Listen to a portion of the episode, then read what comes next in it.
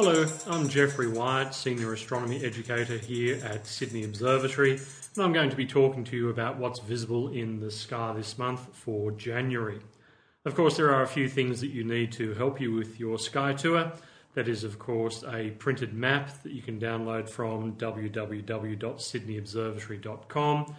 And of course, even better still would be the Australian Sky Guide by Dr. Nick Lomb. Now, of course, at this time of year it's lovely and warm, so make time to go outside, sit on a rug, look up, and enjoy the sky. There are so many things up there, even though we don't get a terribly good view of the Milky Way at this time of year. What I'd like you to do is to wait until it's lovely and dark, go outside and find yourself as high a clear position as possible. Now, I appreciate you can't all do this. Some of us live at the bottom of a hill like I do, but if you can find a relatively clear view of the sky so you can never eat soggy Weet-Bix, I beg your pardon, so that you can see north, east, south, and west, our cardinal directions. And if you can find your way around, it'll make things so much easier and more interesting for you.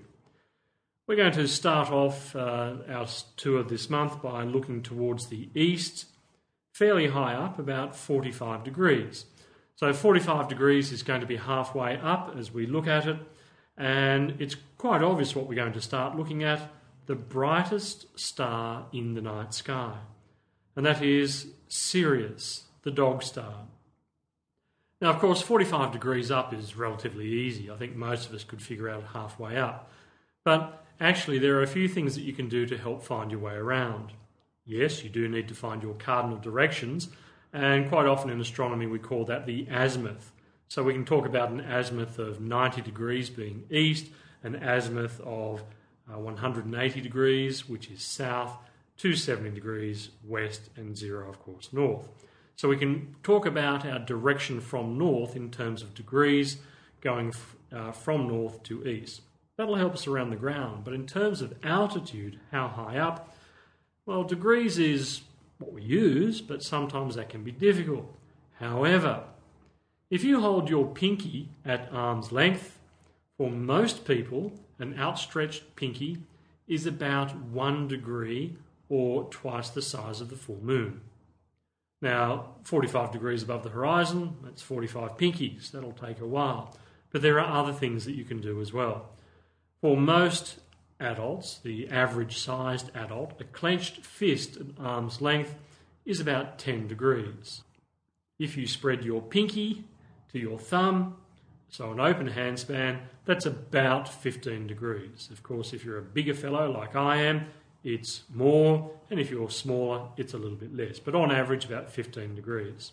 So, start off, look due east, three handspans up, the brightest star in the night sky, Sirius the dog star. Sirius is an intriguing star because it is the brightest star in the night sky. It's relatively close and relatively big, but it's actually a combination. You see, we have an unusual view of things. All stars look like twinkling pinpoints of light. They look like they're the same distance away from us. They're not. Stars are, of course, big hot balls of gas.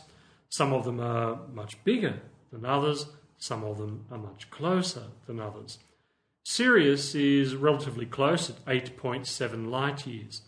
That means you see it tonight as it really was 8.7 years ago. You see, you're looking back in the time. That's relatively close. There are other objects out there that we can see with the naked eye up to just on 2 million light years away. But that's best seen from the northern hemisphere, and that's the great galaxy in Andromeda, or M31. Uh, so Sirius is close. It's relatively big. It's about twice the size of the Sun as well. So it's a young, hot, bright star that's nice and close. Sirius is the brightest star in the constellation of Canis Major, the big dog. And Canis Major is relatively easy to see as a stick figure of a dog. If you look at a star map, you'll see very elaborate drawings, and to be honest, you've got no chance of seeing anything like that. The best way to see this constellation is to ask your three to four year old to draw a stick figure of a dog. Then, using Sirius as the chest of the dog, look for it rising in the east, and hey presto, you'll see a very simple dog figure. Sirius is also interesting because it has with it a very, very small companion.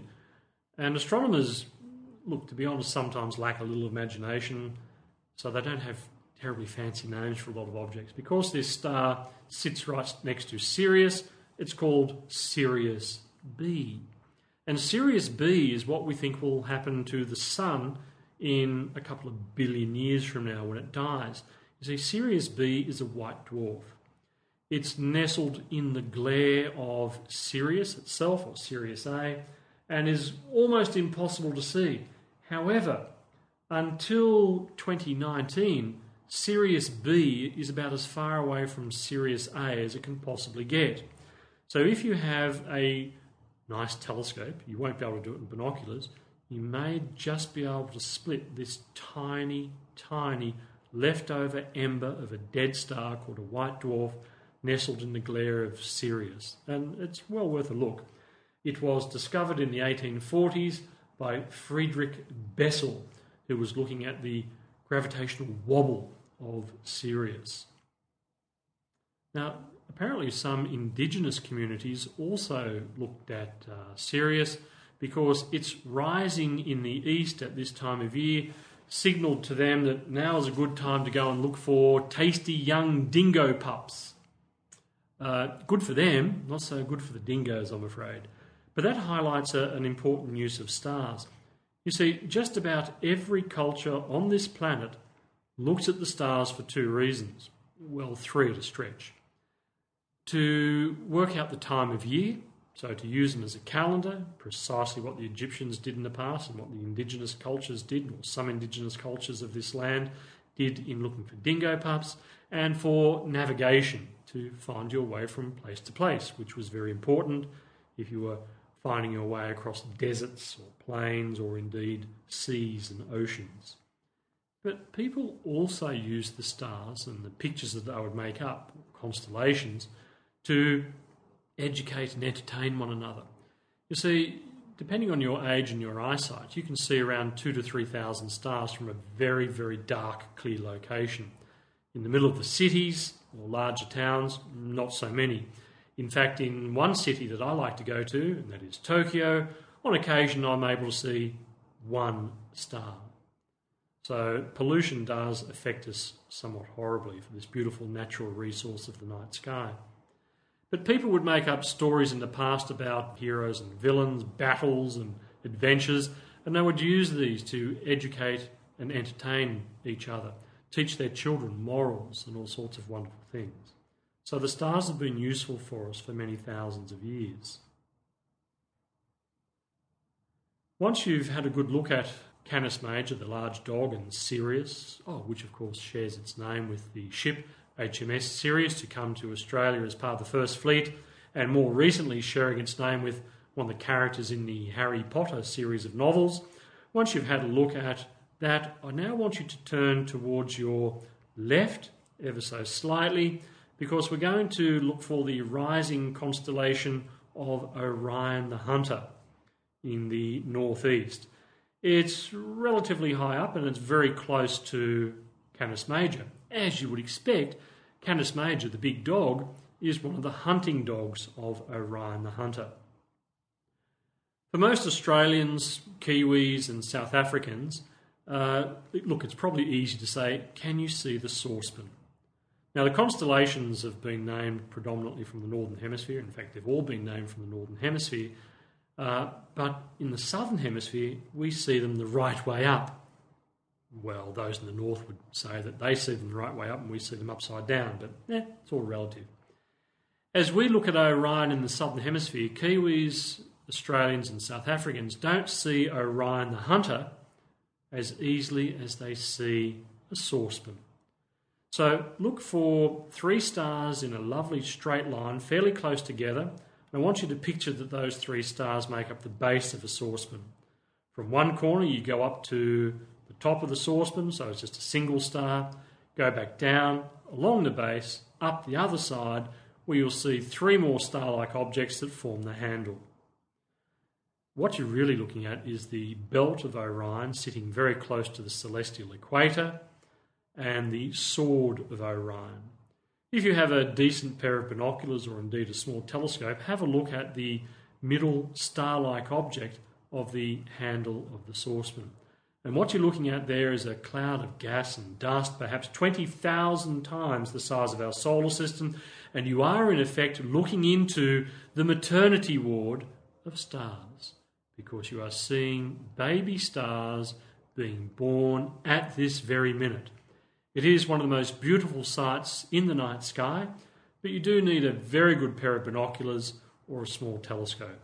The object itself is called M42, meaning it was the 42nd object in a catalogue developed by Charles Messier, who created a list of red herrings, things not to look at if you were looking for a comet. And this was the 42nd object. And it really is, at this time of year, perfectly placed and absolutely beautiful. M42 is also, of course, better known as the Orion Nebula. The word nebula is simply Latin for cloud because as astronomers start to look through their telescopes, these things look like clouds.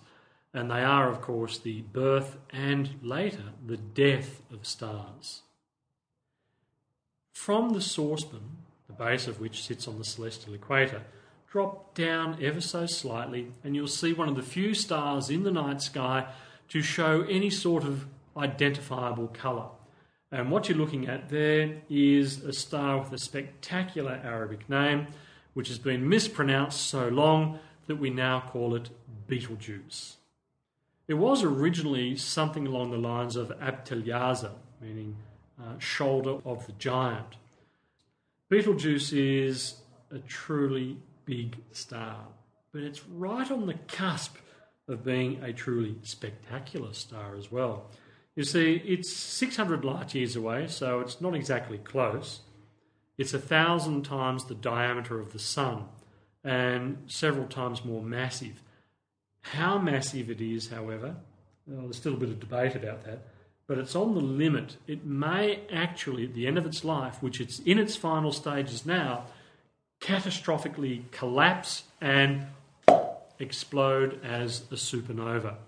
We don't know if that is the case or whether or not it'll simply become a red supergiant, shed its outer layers, and die a graceful, beautiful death to form something called a planetary nebula and expose what's, if you like, the leftover thermonuclear heart of white dwarf, just like Sirius B that I mentioned at the start of the podcast. So Betelgeuse is dying, and the typical colour of a large dying star is red. Don't expect to see traffic light red. Uh, it is, in fact, more like a golden, orangey, pinky reddish. If you can see anything that's bright and of those colours, you've found Betelgeuse. As we leave Orion the Hunter, who came to a fairly sticky end at the sting of the giant scorpion Scorpius, we head towards the north but down a little bit to about 38, 40 degrees or so above the north by northeast horizon. And there's another slightly orange reddish looking star called Aldebaran. And this is the brightest star in the constellation of Taurus the Bull which is perhaps the oldest of all the constellations. You see, constellations have been around for a very long time. In the second century AD, Claudius Ptolemy created a catalogue of constellations, about 48 of them, we've been adding to it ever since. Now, these constellations have come to us via uh, ancient Arabic cultures. They've then gone from there to uh, Greek cultures, and then after the Renaissance, they've spread out and, if you like, dominated our world view of the night sky. So we've largely ignored cultures from other areas of the world. But Taurus is generally accepted to be one of the older of all the constellations because it's a beast of burden, if you like, in its barest form. But according to some mythology, it was in fact Jupiter, king of the gods, in the form of a bull who was carrying a young maiden on his back to a nearby island. What a bizarre story. Anyway, Aldebaran looks as though it's part of a, V shaped group of stars pointing back down towards the horizon. It's actually between us and the rest of the stars in that V, which is actually a group of young stars called the Hyades, and that's an open cluster. Some people think it's a really cool open cluster. I don't, because right next door there's an even better one. I'll come to that in just a moment. But if you can see the upside down V with the fairly bright orange reddish star uh, at the end of the V. It's the eye of the bull. And then, of course, it has two very long horns. You see, the longer the horns, the more fertile he was, according to mythology, pointing back down to the horizon on the northeast uh, towards the constellation of Gemini. But Gemini is just too low for us to see at the moment. Once you've found that V shape and the bright star Aldebaran, we then head around toward our north ever so slightly dropping down, and you'll see a remarkable group of stars. This group of stars is called M45, the Pleiades, the Seven Sisters. And there's the rub. It's very, very strange that so many people around the world refer to this group of stars as a group of sisters. They are, in fact, an example of an open cluster.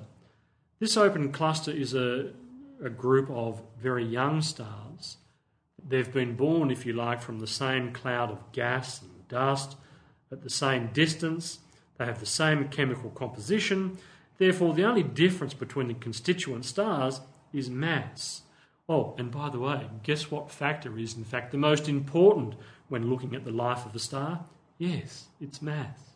And as a result, open clusters like these are particularly favoured by astronomy examiners when setting exams for students. So, astronomy teachers love them, astronomy students can almost guarantee that they'll be in their exam. This particular cluster is typically regarded as being one of the finest in the night sky.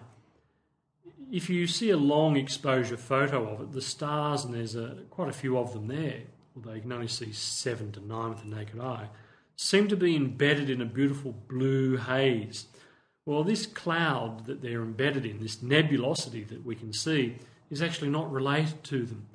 Uh, spectroscopic studies have revealed that the cloud is moving in the opposite direction to the stars, and it just happens to be a happy coincidence that they're in the same line of sight that we see. Anyway, getting back to the story of the Seven Sisters. Why are they seven sisters? Why not, for example, seven hills of Rome or seven dolphins swimming if you're a Pacific Islander culture or something like that. But universally, they re- tend to be referred to as seven sisters. Indeed, some indigenous cultures of Australia refer to them as seven sisters, where one of the sisters has become lost. And it's a fabulous story of the Wurigutara and the Minima This group of stars, the Pleiades, is well worth a look at in a pair of binoculars, even if you have to borrow them from your next door neighbour. Continue around from Taurus to Bull with its little cluster of stars, the Pleiades. We go past the very, very difficult constellation Aries the Ram to see. Uh, you can really only see two to three bright stars in Aries. And remember, Aries is the, the ram that produced the golden fleece that Jason and the Argonauts spent so much time searching for. We then pass Pisces, which is almost impossible to see, especially getting down low in the in the northwestern sky, wrapped around the constellation of Pegasus, once again too low for us to really see. We continue around towards the west, and the brightest star you'll see ever so slightly south of west at this time of year, about 30 degrees above the horizon, that is, of course, two handspans, is Fomalhaut. Uh, Fomalhaut is the brightest star in the constellation of Piscis Austrinus. It is the southern fish, not the constellation of Pisces, which is the zodiac constellation, but it's just another fish. Uh, the star Fomalhaut represents the mouth of the fish, and according to legend, it's consuming the water that's flowing from the jug carried by Aquarius, the water carrier. Look, I can't really see a fish here, and you may not be able to either, but if you've got your star map, uh, you can see it's a unusual looking shape, but to me it looks like a paisley swirl. So dig out one of dad or granddad's ties and have a look for some paisley swirls, and you may just be able to see Piscis Austrinus, the southern fish.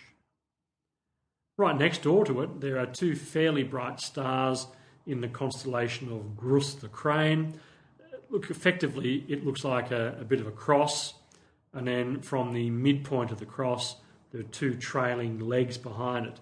So, what you are seeing is a crane with a lovely long neck, relatively short wings, I'd have to say, with a couple of feet trailing behind it in flight, although I'd say that one is rather difficult to see. From Grus and Piscis Austrinus, head back up to about 58 degrees, so 60 degrees, that's four handspans. So we're up a fair way. There's only one relatively bright star there, and that's the star Achernar. Achernar is the end of the line in more ways than one. You see, according to the classical mythologies from the north, it represents the end of the constellation Eridanus the river. But to some indigenous culture in this beautiful land of ours, it represents one of two cooking stars for people who have not been too nice, who come to a fairly unsavoury end, if you catch my meaning, at the end of their life. You see, although we can't see the beautiful glow of the Milky Way at this time of year, as long as there's no light pollution and there's no moon, fairly close to this bright star Alpha Eridani or Achernar, you may be able to see two glowing, fuzzy, hazy, milky blobs in the sky. Those two blobs are, of course, two of our nearby neighbouring galaxies. They're not the closest galaxies to us. We can actually see those with the naked eye. But these two galaxies are very, very close at just 160 and 201,000 light years, respectively, named in honour of the first man to almost sail around the world, and that is, of course, Ferdinand Magellan. So we call them the Large Magellanic Cloud and the Small Magellanic Cloud, and they are completely separate galaxies to us. They're moving toward us because our galaxy, the Milky Way, is the local bully on the block and is in fact cannibalizing both of these two smaller galaxies. These galaxies, according to some indigenous culture, represent some brothers who watch over people and take the bad people at the end of their life to uh, Achernar and nearby uh, Canopus, where they are, well, cooked and eaten. So, ew, not a nice way to go. However, the clouds of Magellan, absolutely beautiful to look at, especially when you consider what they are galaxies at 160 and 201,000 light years away. We're now almost facing the south, although we're up fairly high. If you look down and try and find the Southern Cross, eh, you don't have much chance at this time of year. The Southern Cross will be lost in the glow of the horizon more than likely behind a tree or your next door neighbour's shed. So you're not going to see the Southern Cross at this time of year, nor will you see the two bright pointers that help you identify it as being the real Southern Cross. What you are likely to come across at this time of year are one or two false crosses. Not really constellations, so we call them asterisms. Uh, unfortunately, there are quite a few of them. The main one is actually an asterism made up of stars from two constellations, Vela the Sails and Carina the Keel, as we head around towards the southeast. It looks like a cross. It's no wonder that people confuse it and think it is the real Southern Cross. But it's bigger, it's nowhere near as bright, and it doesn't have the two bright pointer stars. But this false cross indicates a fairly typical problem, and that is we love the Southern Cross in the Southern Hemisphere, but quite often we're not so good at identifying it or waiting until it's in the right position for us to see.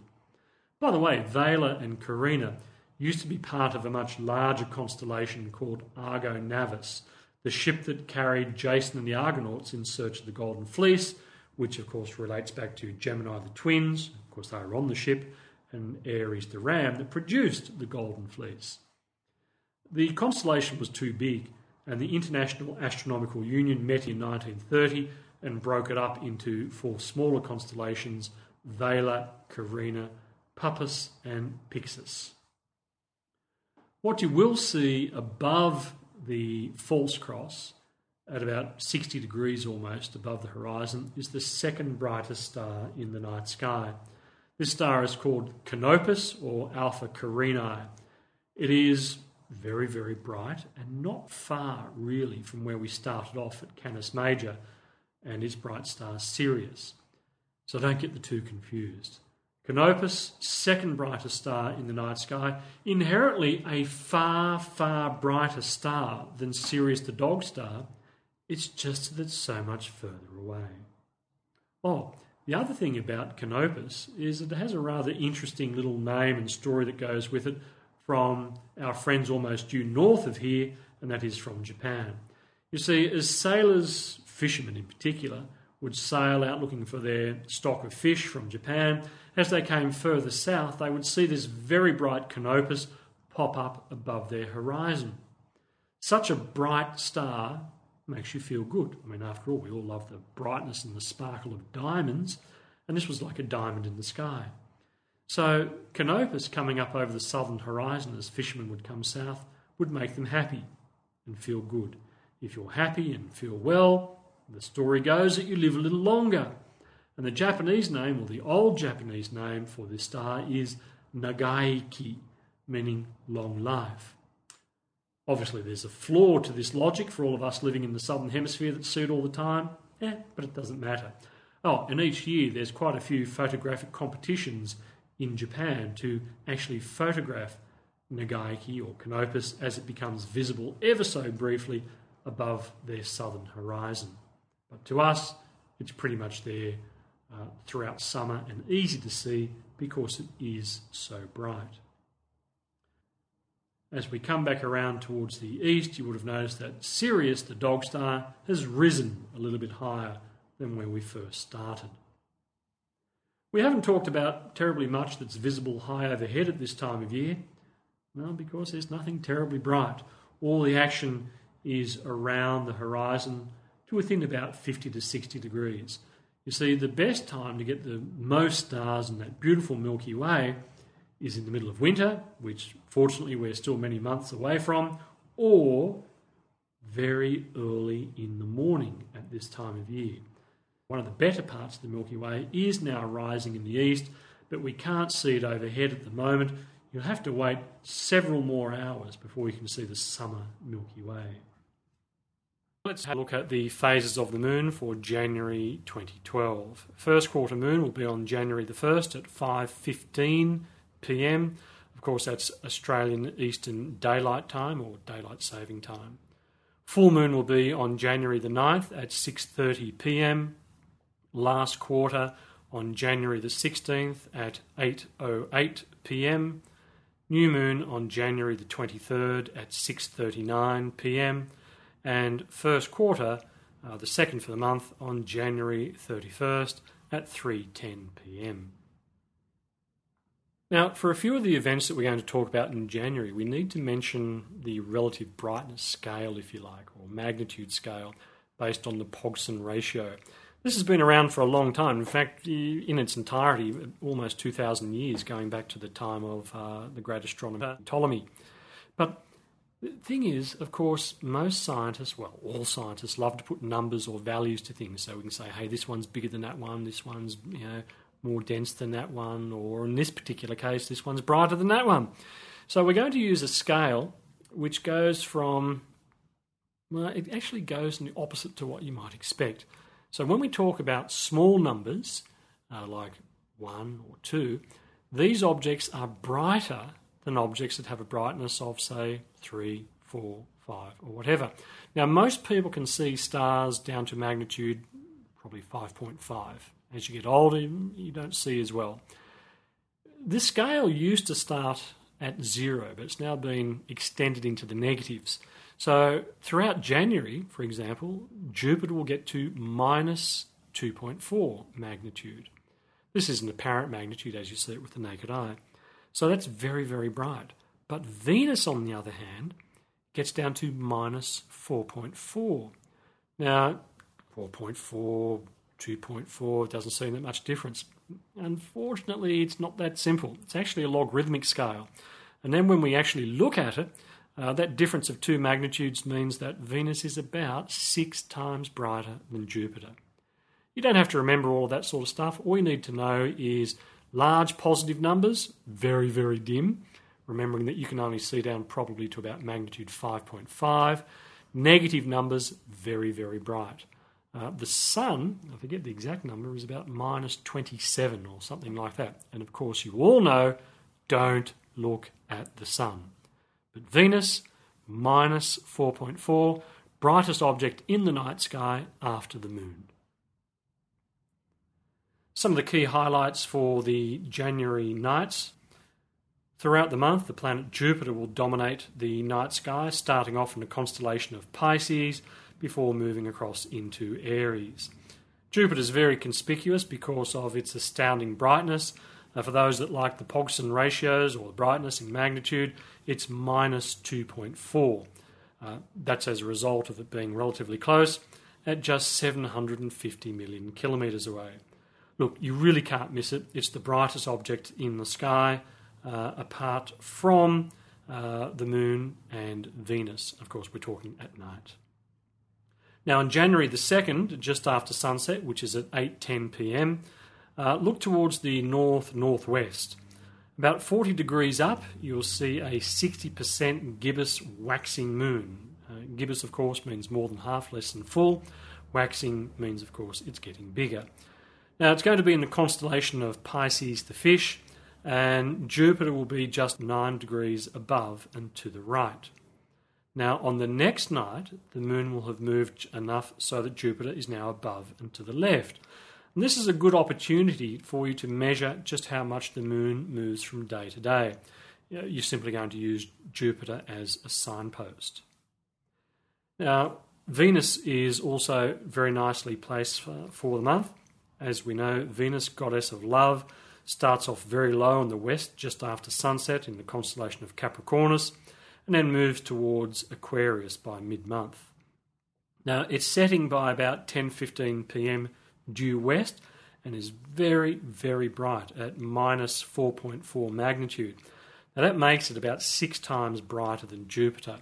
But don't leave it until just before it sets, because as we know, Anything close to the horizon is going to look dim because of the atmospheric pollution and interference with the light. So, shortly after sunset, wait till it's dark, look west. The very bright object is Venus. Shortly after sunset on January the 26th, the 10% waxing crescent moon will be 7 degrees uh, almost directly below Venus. And this is a very nice photographic opportunity. So make sure you go out and have a look. And why not send your photos to us at the observatory? We might put them onto our blog. Now, you need to keep an eye on Venus as it moves uh, towards its very important date uh, with the Sun on the 6th of June. Yes, it's still some months away, but this year on the 6th of June will be the transit of Venus, when Venus moves in front of the Sun.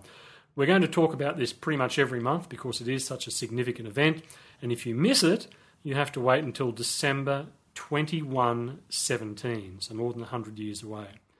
So, this is the last, if you like, cycle that Venus has before this very important date.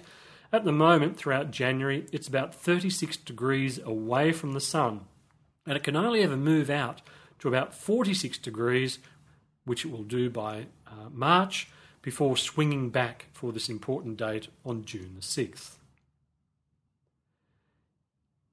special events for the mornings of January. We have the planet Mercury, the fleet footed god.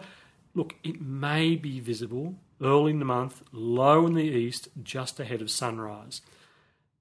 I hope you notice I said may. It's pretty hard to find. It's not all that bright, and again, for those of you that want a number, it's at minus 0.37.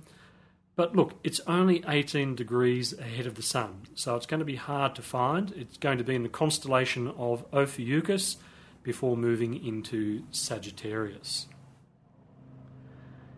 It is not all that bright, but it's about the brightest object in that part of the sky. Um, for a signpost, if you can find the constellation of Scorpius, look for the bright star in that, Antares, which is the reddish looking one, and drop down you'll find Mercury about 15 to 20 degrees below and just a tad to the right from Antares. It'll be hard to find in morning twilight, but well worth a peek. Good luck. Now, Mars. Although Mars is rising quite late, uh, at about 11 pm throughout the month, you need to give it a few hours for it to get up uh, high enough away from the horizon, so it's effectively a morning object. Look, it's disappointingly dim, but nonetheless, it's, uh, it's always something that people like to see, and it's going to be in the area between the constellations of Virgo and Leo. It's always good to use a, a signpost to help find it as well, because, as I've said, unfortunately, it's not very bright. The best chance for this will be on the 14th of January when the waning gibbous moon, uh, so we can see about 72% on this particular day, uh, will be just 9 degrees above and to the left, as long as you're looking towards the, the northeast. Although dim, uh, Mars is fairly conspicuous by its colour. Now, we say it's the red planet, but don't expect traffic light red. It's anywhere from rusty reddish to goldish to yellowish. Um, look, effectively anything that's not blue or white in that particular area. Uh, also visible in the morning sky throughout January is the planet Saturn. Now, it's not very bright, but it is well worth a look, and it's going to be in the constellation of Virgo all month. And on the 17th of January, look towards the east from about 3 a.m. onwards, and you'll be able to see the waning crescent moon. Well, it's just a smidge below half a moon uh, at 47%, and um, the moon will be about 5 degrees above and to the right of this beautiful ringed planet. Even if you have a small telescope or a good pair of binoculars, mount them onto a tripod and have a look at Saturn. I'm sure you won't be disappointed.